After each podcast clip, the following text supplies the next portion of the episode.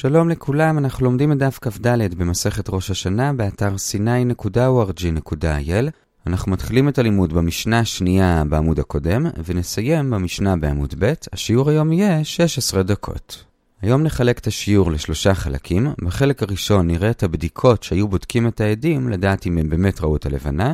בחלק השני נדבר על ההכרזה של הבייטין שהחודש מקודש, ובחלק השלישי נראה שלרבן גמליאל היו ציורים או פסלים קטנים בשביל להראות לעדים את האפשרויות השונות של הירח. אז אנחנו מתחילים בחלק הראשון, הבדיקות שהיו בודקים את העדים, ונחלק את זה לחמישה סעיפים. בסעיף הראשון נדבר על שתי בדיקות שהמשנה מזכירה, וזה שהיו שואלים אותם האם הלבנה הייתה לפני החמה או לאחר החמה, והאם היא הייתה לצפונה של החמה או לדרומה של החמה. שוב, האם היא לפניה או אחריה, והאם היא לצפונה או לדרומה. ועל זה שואלת הגמרא, לכאורה זה בעצם אותה שאלה. למה זו אותה שאלה? אז נזכיר שלמדנו בדף כ' כשהסברנו על כל המערכת של השמש והירח וכולי, אגב הוספנו שם סרטון שגם הראינו שם ממש בעיניים את המסלול של הירח בכל שלב מהחודש. בכל אופן שם ראינו שאחרי הרגע של המולד, הירח מהזווית שלנו נמצא ממערב לשמש. וכיוון שכדור הארץ מסתובב סביב עצמו ממזרח למערב, אז בתחילת החודש זה נראה לנו שהשמש זורחת קודם, וקצת אחרי זה הירח. ואותו דבר, השמש שוקעת קודם, וקצת אחרי זה הירח. זה נתון אחד.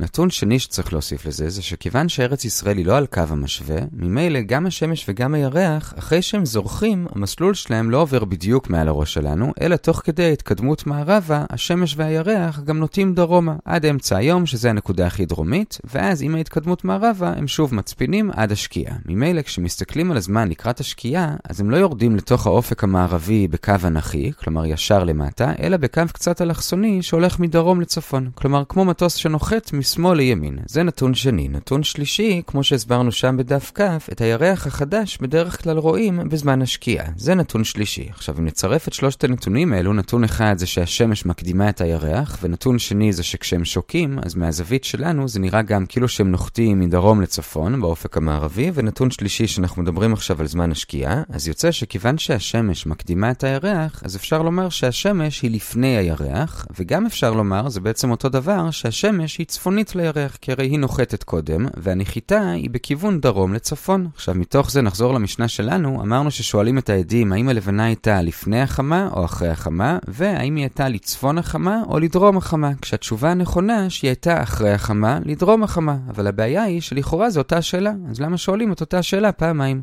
זאת השאלה של הגמרא, ועל זה עונה הגמרא שלא הבנו נכון את השאלה שלפני החמה או אחרי החמה. כלומר, את השאלה של צפון-דרום באמת הבנו נכון, ובאמת התשובה הנכונה זה שהלבנה היא לדרום החמה. אבל את השאלה של לפני או אחרי החמה, את זה צריך להבין אחרת. וזה, האם החלק הפגום בלבנה, כלומר החלק החשוך של הלבנה, היה לכיוון השמש או לכיוון ההפוך, כשכמובן התשובה היא שהוא היה לכיוון השמש, כי הרי כל האור שלו הוא מהשמש, והגמרא גם מביאה על זה פסוק, עושה שלום במרומיו, שהשם עושה שלום בין הלבנה לחמה, על ידי זה שהוא לא נותן לחמה לראות את הפגימה של הלבנה, שלא יהיה לה לא נעים.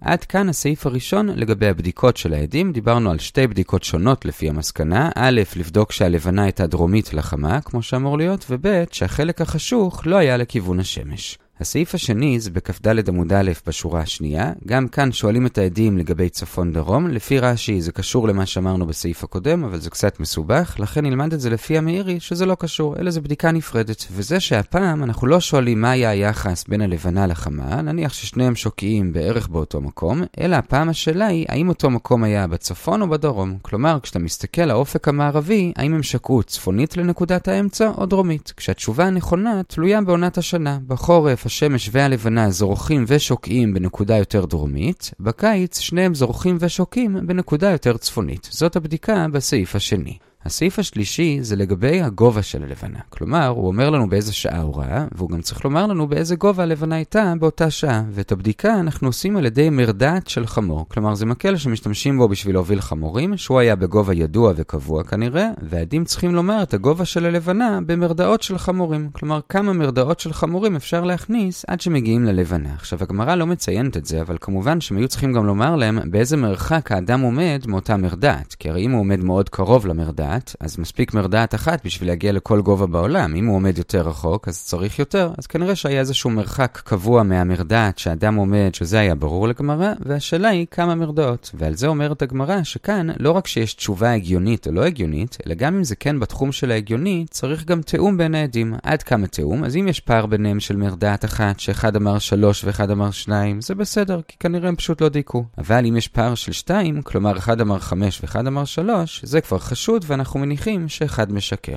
עכשיו, למרות שאחד משקר, אנחנו לא יודעים איזה הוא, ולכן אנחנו לא פוסלים עכשיו את שניהם להעיד, וממילא אם יבוא לי עודד ויאמר כמו אחד מהם, למשל שגם הוא יאמר שלוש, אז אני פשוט יצרף את שני אלה שאמרו שלוש לעדות, ויניח שהם אלו שדוברי אמת, והעד שאמר חמש הוא זה שמשקר. עד כאן הסעיף השלישי לגבי הבדיקה של הגובה.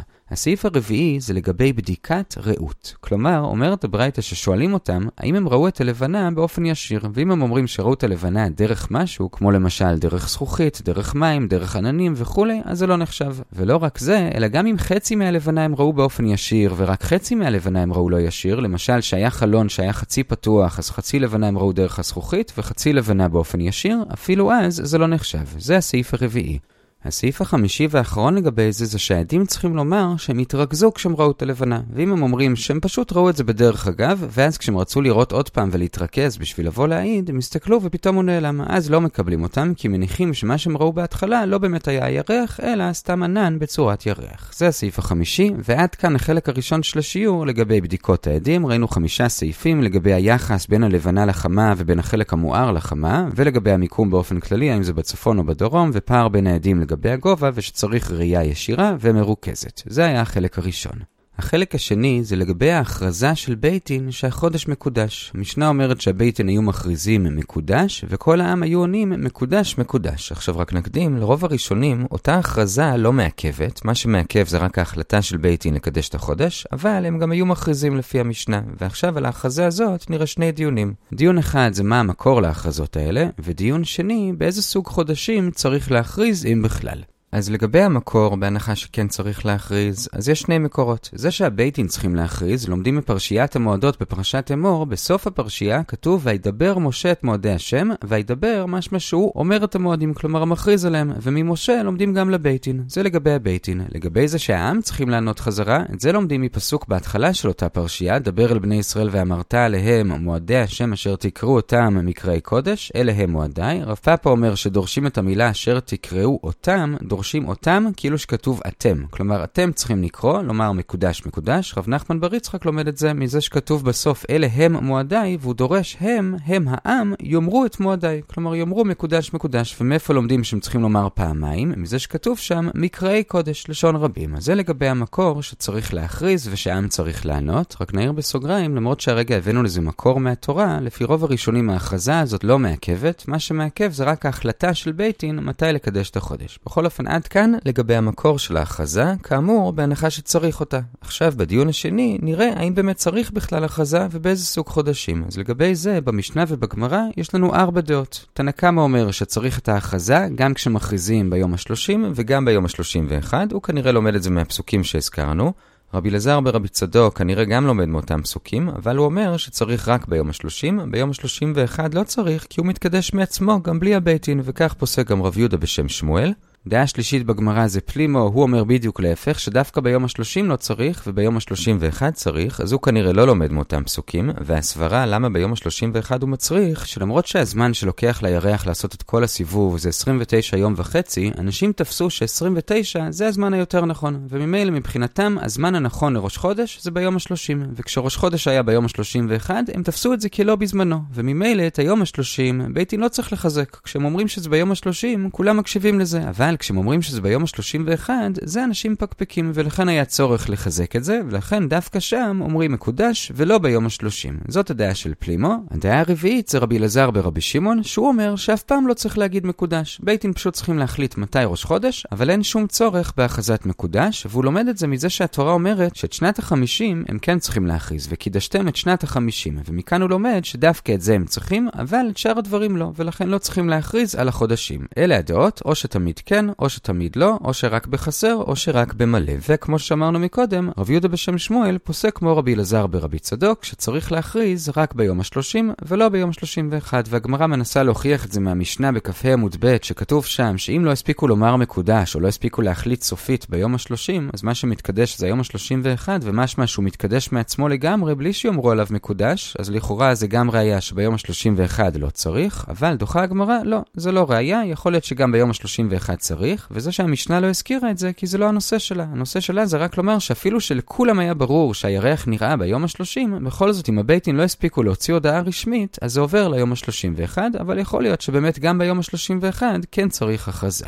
עד כאן לגבי ההכרזה, ראינו את המקור או את הדרשות מהתורה, וראינו מתי צריך, ובמשנה בתחתית עמוד א', אנחנו עוברים לחלק השלישי והאחרון.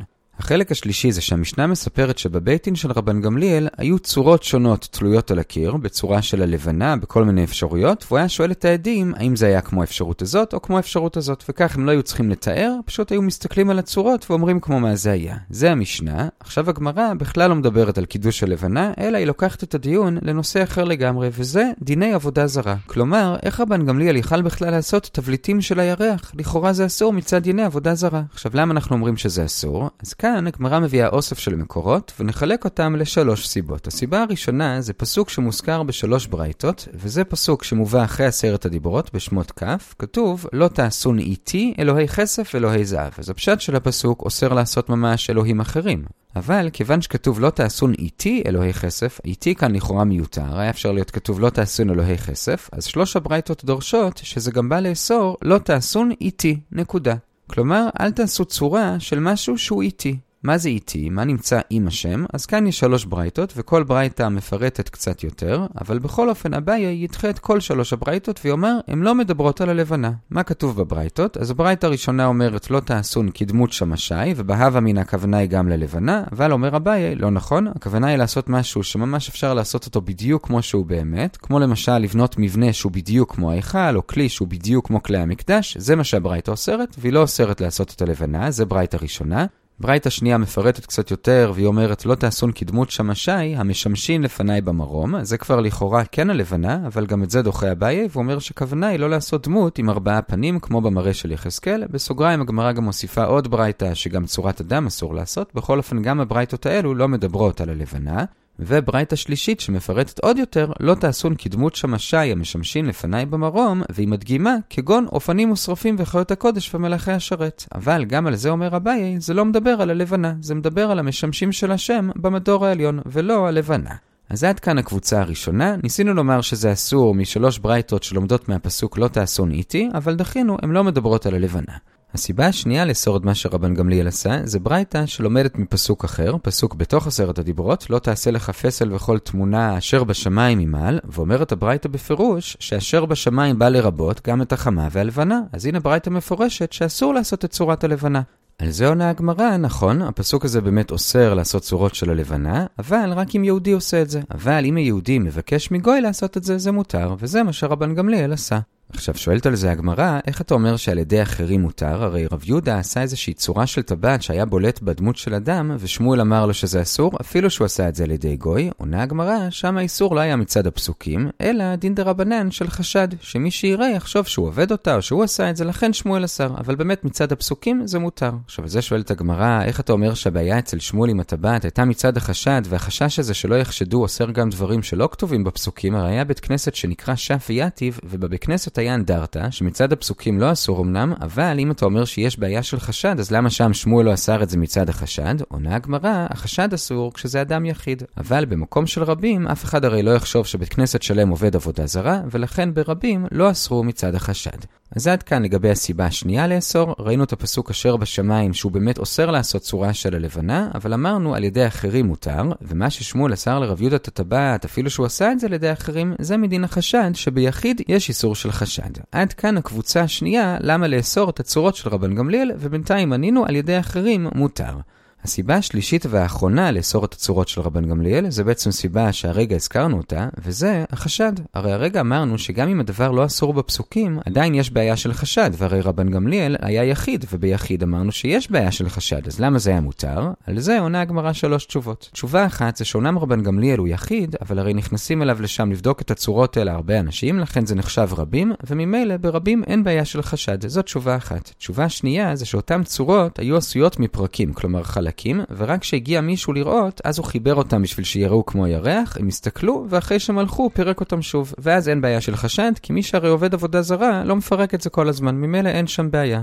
תשובה שלישית, שכרגיל הגמרא שומרת את התשובות הכי טובות לסוף, וזה שהאמת היא שאין כאן שום בעיה. לא מצד הפסוקים, גם אם רבן גמליאל כן היה עושה את זה לבד, ולא מצד החשד, כי כשברור שאתה עושה את זה לא בשביל לעבוד אותו, אלא בשביל ללמוד, זה מותר. לומדים את זה מהפסוק, לא תלמד לעשות כתועבות הגויים ההם, אסור ללמוד על העבודה זרה בשביל לעשות אותה, אבל מותר ללמוד על עבודה זרה בשביל להבין את העבודה זרה וללמד את ההלכות נגד עבודה זרה. זה בעבודה זרה ממש. ממילא כל שכן במה שרבן גמליאל עשה, שהוא עשה את הירח רק בשביל שיראו תראו מה הייתה הצורה, זה ודאי נחשב רק בשביל להבין ולהורות, וממילא ודאי שזה מותר, ואין בעיה לא מצד הפסוק ולא מצד החשד.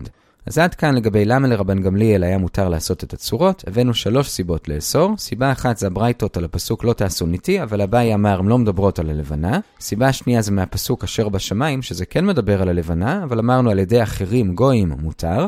סיבה שלישית זה לאסור מצד החשד, אבל ענינו או כי זה נחשב שיש רבים, או כי זה היה עשוי פרקים, או כי באמת כל העסק מותר גם אם זה כן היה על ידי רבן גמליאל עצמו, וזה כי הוא עשה את זה לא בשביל לעבוד אותם, אלא בשביל להראות לעדים, וזה כמו להתלמד, ולכן כל השאלות בסוגיה הזאת יורדות, וברור שזה היה מותר.